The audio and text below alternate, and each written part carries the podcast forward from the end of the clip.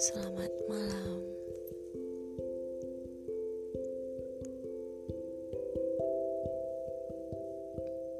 Sebenarnya ini pertama kali saya nyobain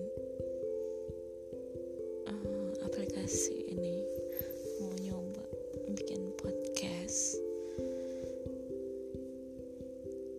Ya awalnya sih sama kayak iseng gitu sih, in,